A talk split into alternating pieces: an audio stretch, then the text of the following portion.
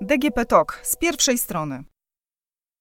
Od kilku tygodni na światło dzienne wypływają kolejne maile z prywatnej skrzynki ministra Dworczyka, ujawniane przez konto Poufna Rozmowa na komunikatorze Telegram. Z prywatnej skrzynki minister prowadził państwową korespondencję. Dziś o bezpieczeństwie w sieci, o informacji, o bezpieczeństwie nas samych, naszej pracy.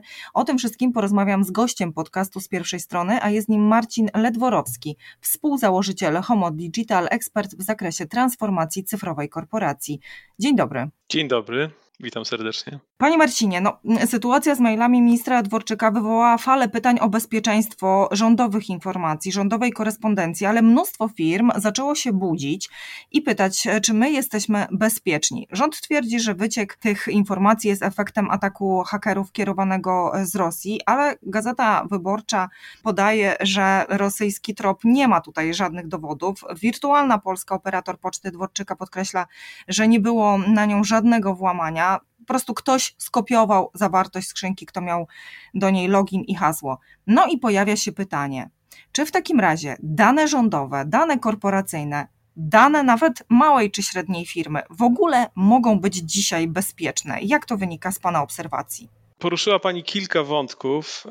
Ja może się skupię na wątkach technicznych, bo nie chciałbym mm, zajmować się sprawami, które, które nie dotyczą e, technologii, ale powiem tak. Oczywiście jedno z odpowiedzi będzie brzmiała: to zależy. To, to zależy. Czyli dla dużej firmy, która ma swój zespół bezpieczeństwa, y, która ma tak zwanego bezpiecznika, osobę, która zajmuje się bezpieczeństwem w danej firmie, jest oczywistym, że podstawową zasadą, którą powinniśmy stosować w, w zabezpieczeniu naszych danych jest korzystanie z, przede wszystkim z VPN-a. VPN to jest taka zamknięta sieć, do której dostęp jest możliwy oczywiście przez internet, sieć szyfrowana, w której wszelka wewnętrzna korespondencja firmy, intranet jest prowadzona i zabezpieczona przed dostępem osób niepowołanych. I, od, i to jest taki fundament y, bezpieczeństwa, czyli w większych y, firmach posiadanie VPN-u. Oczywiście poza VPN-em jest zachowywanie dziesiątek zasad, wielu zasad, które powinniśmy stosować. O tych zasadach to zaraz porozmawiamy, ale skupmy się chwilkę na tym VPN-ie. Nie jest to technologia y, super nowa. VPN na rynku y, funkcjonuje już od wielu lat, jak nie nawet kilkunastu lat, to pan tutaj chyba będzie lepiej wiedział. I teraz tak, Jaka firma w ogóle powinna się nad VPN-em zastanawiać, jeżeli ktokolwiek jeszcze jej nie ma? Czy to jest w zależności od wielkości, czy od branży, czy od ilości pracowników zatrudnionych, czy od charakteru pracy? Co determinuje nam wybór tego VPN-a?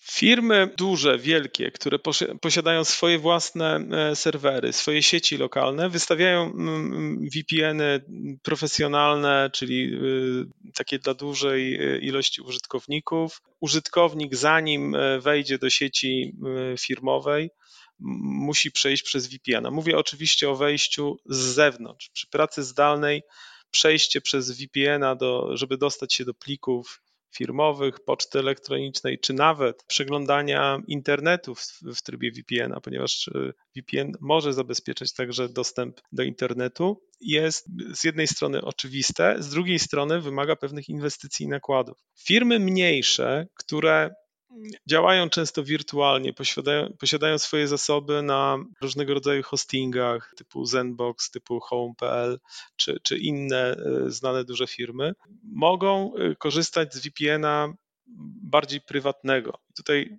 dwa takie najbardziej znane rozwiązania to jest NordVPN i e, Surfshark mm, VPN. To są rozwiązania, które chronią głównie nasz komputer, ale też mogą naszą sieć, sieć domową zabezpieczyć. Dzięki takiemu VPN-owi połączenia w sieci są szyfrowane i dzięki temu możemy uniknąć przesyłania czy naszych maili, czy, czy mm, naszego przeglądania strony internetowej, uniknąć y, łatwego zhakowania naszych, y, naszych danych. Czy można się zabezpieczyć w 100% przed profesjonalnymi hakerami, którzy pracują w, w zawodowych korporacjach albo z państw, które zajmują się hakowaniem innych ludzi? Myślę, że nie. Oczywiście mówię, mówię, że nie da się zabezpieczyć w 100% przed profesjonalistami. To oznacza, że da się bardzo mocno utrudnić im hakerską robotę. Ale może być taka sytuacja, panie Marcinie, że pracownik, który pracuje zdalnie, owszem, e, VPN funkcjonuje, w firmie jest stosowany, na komputerze jest, ale pracownik zanim rozpocznie pracę, musi wykonać dodatkową czynność i z tym VPN-em się połączyć. Czy z pana doświadczenia wynika, czy jest możliwe e, takie zorganizowanie tego, żeby ten VPN w momencie odpalenia kompa łączył się po prostu z automatu, żeby ten pracownik nie musiał myśleć, że zanim odpali skrzynkę, zanim e, wejdzie do systemów firmowych, że po prostu musi, musi tą aplikację odburzyć. Ona zazwyczaj ma tam jakąś ikonkę, trzeba kliknąć, pisać hasło, login, hasło i tak dalej i wtedy się połączymy z tą siecią. Ale bardzo często nie działa to automatycznie. Komputery, które w dużych firmach, y, w korporacjach są przygotowane do pracy z VPN-em, zwykle nie pozwalają na dokonywanie połączeń internetowych, odczytania poczty bez dostępu do VPN-a. Oczywiście mogą tak zrobić w sieci lokalnej korporacji, czyli jeśli przyjdziemy do do firmy z naszym komputerem, wepniemy się do lokalnego Wi-Fi albo do, do lokalnej sieci Ethernet, to wtedy ten komputer, wiedząc, że jest w sieci lokalnej, pozwoli nam na pracę bez VPN-a. Natomiast większość komputerów dobrze zabezpieczonych firm, dużych firm, nie pozwoli nam na pracę w internecie bez zalogowania się do VPN-a. Więc ja wprawdzie mm, mam do czynienia z tymi bezpiecznikami, jak ja to sobie zażartowałem, ale tak, tak się często mówi na nich na co dzień i nie sądzę, żeby ktoś pozwolił na taki ruch, w którym VPN byłby uruchamiany automatycznie na komputerze. Obniżałoby to mm, zdecydowanie jego, y, jego bezpieczeństwo. Czy Pana zdaniem e, po e, no, ponad półtorej roku pandemii firmy są mądrzejsze, jeżeli chodzi o bezpieczeństwo przed cyberatakami? Czy coś przez ten rok zrozumieliśmy, zmieniliśmy, wprowadziliśmy nowe rozwiązania, czy niekoniecznie? To jest bardzo fajne pytanie. Oczywiście ja tu jestem dosyć specyficznym mm, przykładem menedżera, który od wielu lat y, siedzi wewnątrz technologii albo się nią zajmuje. Z internetu korzystam od lat 90. i zawsze miałem świadomość błędów, które mogę popełnić na każdym kroku. Od ustalenia zbyt prostego hasła do mojej poczty, odklikania linków w mailach, które są skierowane do mnie i dostaję często masowo, poprzez chęć wygodnego, czy powiedzmy łatwego albo szybkiego dostępu do jakichś informacji, z pominięciem trudnych czy skomplikowanych kroków, i to się ten wybór pomiędzy łatwością, szybkością a bezpieczeństwem musi być świadomie podejmowany przez osobę, która korzysta z danej technologii. Jeżeli chcemy zrobić coś szybko i łatwo, to najczęściej nie będzie to, nie będzie to bezpieczne. Jak w takim razie korporacje e, bronią się czy chronią się przed e, takimi e, sytuacjami, że pracownicy mogliby z prywatnych skrzynek załatwiać korespondencję firmową? To jest bardzo trudne, e, bardzo trudne rozwiązanie. Najprostsze z punktu widzenia bezpieczeństwa to jest oczywiście posiadanie odrębnego sprzętu do e, komunikacji e, firmowej. Na komputerach to jest oczywiście VPN, na sprzęcie mobilnym, czyli na naszych smartfonach, iPadach, tabletach mamy taki specjalny system zarządzania, zarządzania danymi korporacyjnymi, który jest wspierany przez producentów sprzętu i systemów operacyjnych i dzięki tym systemom E, zarządzania aplikacjami mobilnymi i w ogóle sprzętem mobilnym, posiadamy dużo wyższy poziom bezpieczeństwa niż na zwykłym telefonie. Ale to też oznacza, że czytanie poczty na telefonie e, korporacyjnym jest znowu prowadzone w trochę innym trybie niż czytanie poczty prywatnej. Rzadko kiedy korporacje godzą się na e, łączenie tych dwóch światów ponieważ to znowu, tak jak powiedziałem wcześniej, obniża poziom bezpieczeństwa, czyli z punktu widzenia bezpieczeństwa najlepiej mieć odrębny sprzęt do poczty korporacyjnej i poczty prywatnej. Natomiast jeśli już jest dopuszczana poczta korporacyjna na sprzęcie prywatnym, to najczęściej ona też przechodzi albo przez rodzaj VPN-a albo przez takie specjalne aplikacje do zarządzania urządzeniami mobilnymi. Wtedy tą pocztę czytamy nie w standardowym programie pocztowym, ale w e, aplikacji, która tylko do tego celu służy. Więc da się pogodzić w pewnym sensie wygodę z bezpieczeństwem, ale nie ma, nie ma co się oszukiwać, że że ten problem za, za, każdym razem będzie powodował, że będziemy mieli coś łatwiej. A teraz odpowiadając na drugą część pytania, czyli czy my w dobie pandemii wyciągnęliśmy z tego wnioski? Ja powiem tak. Po pierwsze, proszę zwrócić uwagę, jak duża część naszego życia to jest y, realizacja spotkań. Mówię o życiu korporacyjnym czy biznesowym. To jest realizacja spotkań online'owych. Dostajemy linki od różnych zapraszających w bardzo różnych y, programach. Część linków zadziała nam na przeglądarce Chrome, część zadziała tylko na Explorerze. Dostajemy linki ze Skype'a, Zooma, Teamsów i innych programów do budowania tych spotkań, i te linki są wysyłane do nas najczęściej mailem i trafiają albo na pocztę prywatną, albo na korporacyjną. Więc odpowiedź na to pytanie y, jest bardzo trudna, bo Oczywiście wszystko zależy od tego, jak bardzo bezpiecznie czujemy się w naszym własnym, prywatnym środowisku. Czyli odbierając własną pocztę prywatną, żeby się z kimś spotkać, musimy kliknąć na linka, którego ktoś nam wysłał pocztą. Więc odpowiedź nasuwa się sama. No, jeśli ktoś regularnie pilnuje swojego bezpieczeństwa, zmienia hasło, utrudnia dostęp do swojego sprzętu osobom niepowołanym, to oczywiście jest narażony na, na niebezpieczeństwa, ale ma szansę się uchować w cudzysłowie przed atakiem. Rzadko kiedy pewnie by mu się udało uchować przed atakiem personalnym, wtedy kiedy haker wybiera konkretnie tą osobę, a nie zarzuca sieć i zbiera wszystkich naiwnych, którzy mają hasło 1, 2, 3, 4, którego nie zmienia od 10 lat i jest na liście znanych, yy, skompromitowanych haseł. Więc bezpieczeństwo jest oczywiście przede wszystkim w naszej głowie, czyli musimy o tym zawsze pamiętać co wolno, a czego nie wolno, czego się nie powinno robić w naszej domenie prywatnej. No my dzisiaj nagrywamy się zdalnie i właśnie pan jak teraz mówił, jak to wszystko wygląda, to tak sobie pomyślałam, czy pan miał obawy kliknąć w link, który pan dostał dzisiaj do nagrania? Jest pani zaufaną osobą. Ja tego linku nie kliknąłem, tylko sobie go przepisałem z ręki, więc nie naraziłem się na to niebezpieczeństwo, o którym mówiłem, bo często ludzie nie patrzą w to, co klikają, zakładają, że pod spodem będzie to, co myślą, czyli dostali linka z fakturą, dostali linka z, z banku, dostali linka od kogoś znajomego, a pod spodem nie ma tego, co on myślał, że jest, bo to jest ukryte, tylko jest program do phishingu, do wyłudzania haseł albo uruchomienie programu na, na Windowsie, na przykład exe, który powoduje zainstalowanie keylogera, czyli takiego urządzenia, które, aplikacji, która zbiera e, wszystkie przyciśnięcia naszej klawiatury. I ten program sobie może działać przez ileś miesięcy czy lat, na naszym komputerze, jeśli nie, nie mamy takiej higieny technologicznej, higieny bezpieczeństwa wbudowanej w nasz, w nasz mózg czy umysł, to nawet nie wiemy o tym, że jesteśmy obiektem mm, ataku, a po wielu miesiącach ktoś wyciąga jakby nasze ulubione hasła i loguje nam się na, na nasze media społecznościowe, nasze konto i, i problem murowany. No. Czy w takim razie, Panie Marcinie, takie przepisanie e, linku ręcznie, tak? Czyli nie, nie przeklejamy, nie klikamy od razu w maila,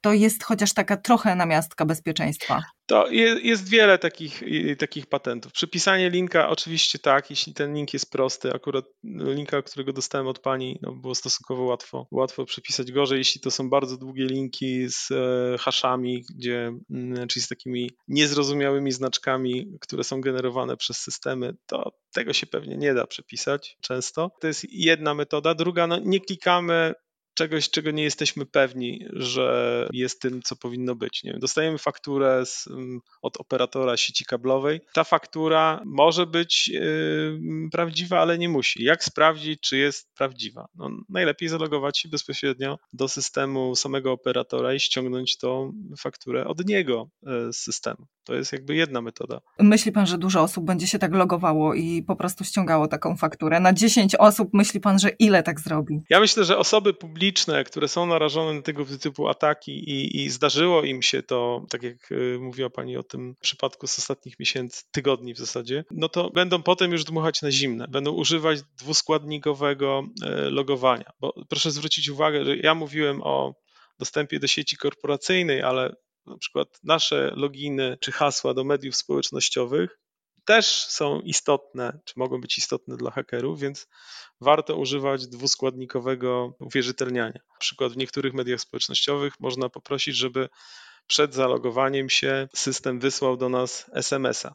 E, ludzie zajmujący się technologią, wprawni bezpiecznicy wiedzą, że i to można obejść i oczywiście oszukać, ale to też y, zwracam na to uwagę, że czas, koszt ataku na daną osobę może być bardzo duży i nie wszyscy hakerzy, chyba że ktoś robi to celowo pod konkretne zamówienie, nie wszyscy hakerzy będą chcieli poświęcać czas i pieniądze na to, żeby zdobyć dane od jakichś bardzo konkretnych osób. Najczęściej to jest głupota, e, zwykła głupota, czyli właśnie posiadanie prostych haseł albo brak has braku hasła. No przecież są takie zestawienia, które mówią, że najpopularniejsze hasło mm, na świecie to jest właśnie 1, 2, 3, 4 i drugie hasło, po angielsku zwane password, czyli ktoś wpisuje hasło, hasło. To są takie, ta lista tych prostych haseł jest znana od lat i się nie zmienia. Podlega to często analizie przez różne mm, portale i ta analiza pokazuje, że tutaj zachowania ludzi się nie zmieniają. Czyli nie klikamy linków z nieznajomych źródeł, E, zmieniamy często hasła. Hasła zapisujemy jak się da. W, e, są takie spe, specjalne portfele do haseł, wbudowane na przykład w przeglądarki, zintegrowane z systemami operacyjnymi, gdzie trzeba albo użyć odcisku palca czy skanu naszego oka, żeby dostać się do tego, e, do tego zasobnika. Tak jest w iPhone'ach, tak jest w Google Chrome, tak jest też w urządzeniach na Androidzie. Poza tym o VPN-ach mówiłem. No i zastanawiamy się zawsze, kiedy ktoś do nas pisze po imieniu, a kompletnie nie wiemy, kto to jest, a on coś nam fajnego oferuje albo czegoś od nas chce. Czy, czy warto otwierać taką pocztę i narażać się na to, żeby ktoś zabrał nam dostęp do naszego systemu? W korporacjach jest trudniej się przebić, ponieważ korporacje używają skanerów i specjalnych systemów zatrzymujących spam i, i e-maile phishingowe, Poza tym korporacje też chronią często posiadaczy kont korporacyjnych przed tym, ponieważ uruchamiają tak zwane systemy DLP, które też pilnują, żeby od nas nie wychodziła dalej taka zainfekowana poczta. I tego, tego oczywiście najczęściej zwykli użytkownicy, szarzy, posiadacze zwykłych kont facebookowych czy googlowych nie, nie mają u siebie, ale, ale warto się wspierać y, sprawdzonymi narzędziami do, tak jak już powiedziałem na początku, do takiego podwójnego uwierzytelniania naszych kont społecznościowych. A co w takim razie, jeżeli mleko się już rozlało, staliśmy się ofiarą takiego ataku, co możemy zrobić tak od razu? Jak to mówią tutaj bezpiecznicy, to zależy od wektora ataku. Jeśli ten wektor dotyczy na przykład skopiowania naszej karty SIM i kradzieży SIM, no to bardzo szybko trzeba się udać do operatora z dowodem osobistym i jak najszybciej y, odzyskać tą kartę. Odzyskać w takim sensie, że uniemożliwić przestępcy skorzystania z niej. Jeśli wektor ataku dotyczy naszego e-maila, to podobnie. Najczęściej w hostingach WP, czy Home.pl, czy w innych, w Onecie, jest taka możliwość, aby dać znać o tym, że coś jest nie tak z naszym kontem, więc firma hostingowa bardzo szybko powinna podjąć działania, zablokować takiego maila, ustalić, kto rzeczywiście ma prawo dostępu do tego maila. Jeśli sprawa dotyczy konta społecznościowego, to podobnie są. Czy w, w, we wszystkich mediach społecznościowych są procedury zgłaszania takiego problemu. Natomiast jedno, co trzeba podkreślić, że tutaj liczy się czas, ponieważ jeśli ktoś utraci dostęp do swojego maila, mm, a nie ma dwuskładnikowego logowania się do mediów społecznościowych, to wystawienie fejkowego tweeta na, na Twitterze z informacjami, których nigdy w życiu ta osoba by nie opublikowała, e, może nastąpić bardzo szybko i jeśli się nie zareaguje na jakieś dziwne, dziwne właśnie komunikaty czy dziwne maile, które dostaliśmy, i zostawi się temat, a to wieczorem wrócę do domu i to, to załatwię, to można się bardzo, bardzo zdziwić. Więc przede wszystkim trzeba zrobić, cokolwiek się zrobi w tej sprawie, trzeba zrobić to bardzo szybko, nie czekając na, na, na wolną chwilę, bo możemy stracić to, co w życiu człowieka czasami jest naj, najcenniejsze, czyli reputację. A kto w takim razie najbardziej narażony jest e, na takie ataki? Myślę tutaj bardziej o branżach, e, jeżeli chodzi o e, środowisko biznesowe. Nie, nie wskazałbym jednej branży, ponieważ obserwując rynek i wydarzenia i zdarzenia różnego rodzaju, czy tak zwane incydenty, to one przechodzą przez różne obszary. No, patrzymy na włamania na konta, prywatne konta polityków. Dopiero co włamano się do amerykańskiego rurociągu naftowego. Włamano się nie do końca wiadomo na czyje konto, czy na prywatne, pewnie prze, przepięto się przez część kont służbowych. W każdym razie atak był bardzo y, szeroki i długi, więc można by powiedzieć, że branża naftowa. W Polsce takie włamania też miały miejsce w różnym zakresie do różnych firm. Najgorzej oczywiście, jeśli to są włamania z, z żądaniem e, okupu, czyli tak zwany ransomware de facto tacy piraci nowocześni, którzy próbują e, z tego żyć. Niektórzy pewnie robią to z innych pobudek niż tylko finansowych, ale kto nie jest narażony, to wiadomo. Ktoś, kto nie ma dostępu do internetu, nie ma konta, ktoś, kto korzysta z bardziej tradycyjnych metod komunikacji. Natomiast no, myślę, że takich ludzi w, na świecie i w Polsce jest coraz mniej. No właśnie, myślę, że takich osób w ogóle będzie w tym momencie coraz mniej, dlatego że ta grupa wykluczona cyfrowo no, systematycznie się zmniejsza. Panie Marcinie, Pana zdaniem, w którym kierunku ta technologia, ta ochrona bezpieczeństwa i generalnie ataki cyfrowe, w którym kierunku będzie się to rozwijać? Bo to, że będzie to przybierać na sile, no to chyba już tutaj nikt nie ma złudzeń. Fundamentem do dobrej ochrony jest dobra identyfikacja w, w sieci. Więc myślę, że najważniejszy kierunek, który, który, który będzie ewoluował w, w kraju i na świecie, to jest biometryczna identyfikacja człowieka i taka jednoznaczna, czyli wiadomo, że to ta osoba, bo, bo zgadza się obraz dna oka, bo zgadzają się odciski palca, zgadza się kształt głowy, który też jest zapisywany, jak Państwo doskonale wiedzą, między innymi w paszportach, a może w przyszłości w polskich dowodach biometrycznych. Myślę, że biometria jest o tyle ważna, że ona pozwala mocno wykluczyć takie ataki, ja to mówię, otwarte. Tak, bo czym innym jest atak na konkretną osobę, gdzie przestępca chce zdobyć dane danej osoby i robi wszystko, żeby mu się to udało w różnych kanałach. I przed takim atakiem jest bardzo trudno się uchronić, jeśli się nie jest specjalistą albo się nie ma wsparcia innych specjalistów.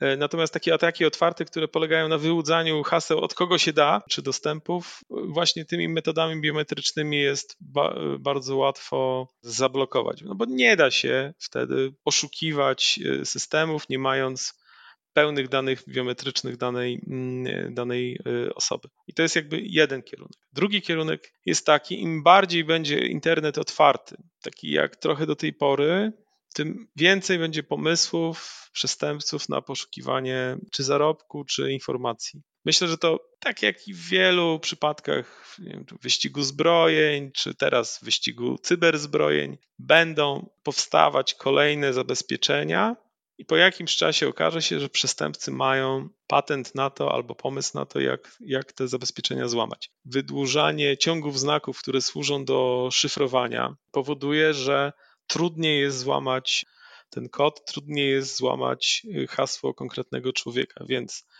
biometria, szyfrowanie. Nie chcę się wypowiadać do technologii, technologii blockchain, bo ona kiedyś się wydawała panaceum na problem szyfrowania czy potwierdzania tożsamości w sieci, a trochę kryptowaluty mm, ten temat zdewaluowały, ale myślę, że blockchain mógłby być y, mm, takim panaceum na, na, na to rozwiązanie. Natomiast ja bym sięgnął bliżej do tego, co wiele firm w Polsce w czasie pandemii zaczęło stosować.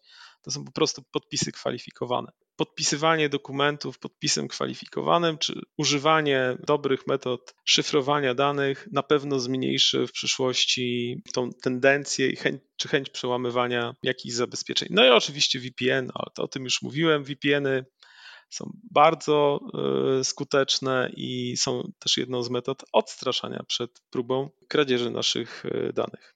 No a poza tym wiadomo, higiena, higiena, higiena.